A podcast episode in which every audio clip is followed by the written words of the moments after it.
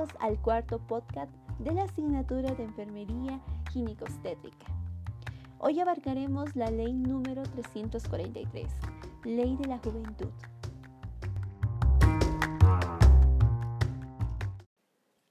La presente ley tiene como finalidad lograr que las jóvenes y los jóvenes alcancen una formación y desarrollo integral tanto físico, psicológico, intelectual, moral, social, político, cultural y económico, en condiciones de libertad, respeto, equidad, inclusión, intraculturalidad, interculturalidad y justicia para vivir bien. Comencemos. Me gustaría preguntarle cuál es el objetivo de la ley número 343 de la juventud.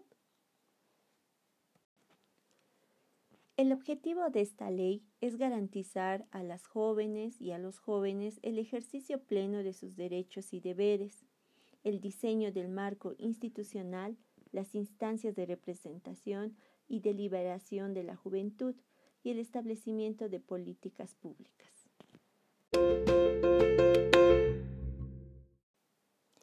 Y la segunda pregunta es, ¿cuál es el ámbito de aplicación y alcance de la ley número 343 de la juventud?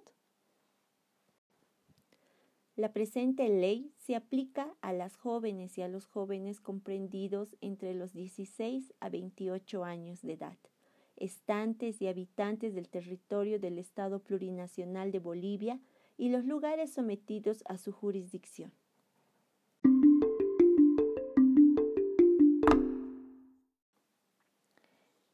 La siguiente pregunta es, ¿cómo está conformado el sistema plurinacional de la juventud?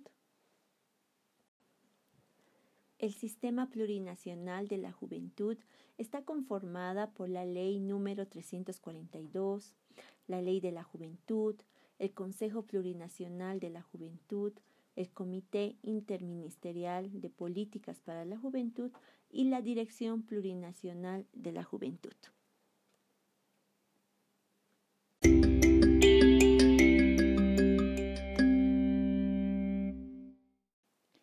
Para continuar es muy necesario saber cuáles son las atribuciones del Consejo Plurinacional de la Juventud. El Consejo Plurinacional de la Juventud tiene las siguientes atribuciones. 1.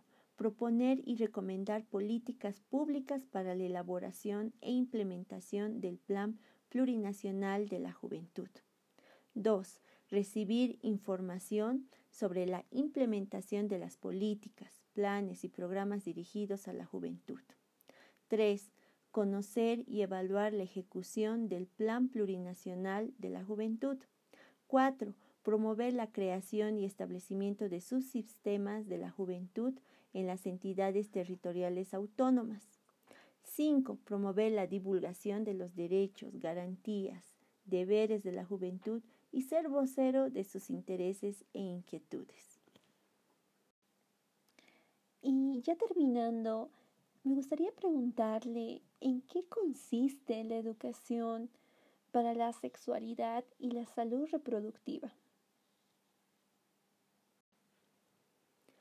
El nivel central del Estado y las entidades territoriales autónomas, de acuerdo a sus competencias, desarrollan políticas de educación para la sexualidad responsable en todos los niveles educativos, centros de salud pública y privada, en forma gratuita para los jóvenes. El Estado garantizará a las jóvenes y a los jóvenes su derecho a ser informados y educados en salud sexual y salud reproductiva, para mantener una maternidad y paternidad responsable, sana y sin riesgos. Para concluir, es importante mencionar que brindar información, orientación y educación a este grupo que está comprendido entre los 16 a 28 años de edad, el único propósito es que tengan una vida libre de violencia, una vida sin un embarazo no deseado, para que no estén con una maternidad o paternidad de manera prematura, o una relación sexual sin protección, o una ITS. Enmarca sobre todo en cumplir con sus propios proyectos de vida. Muchas gracias.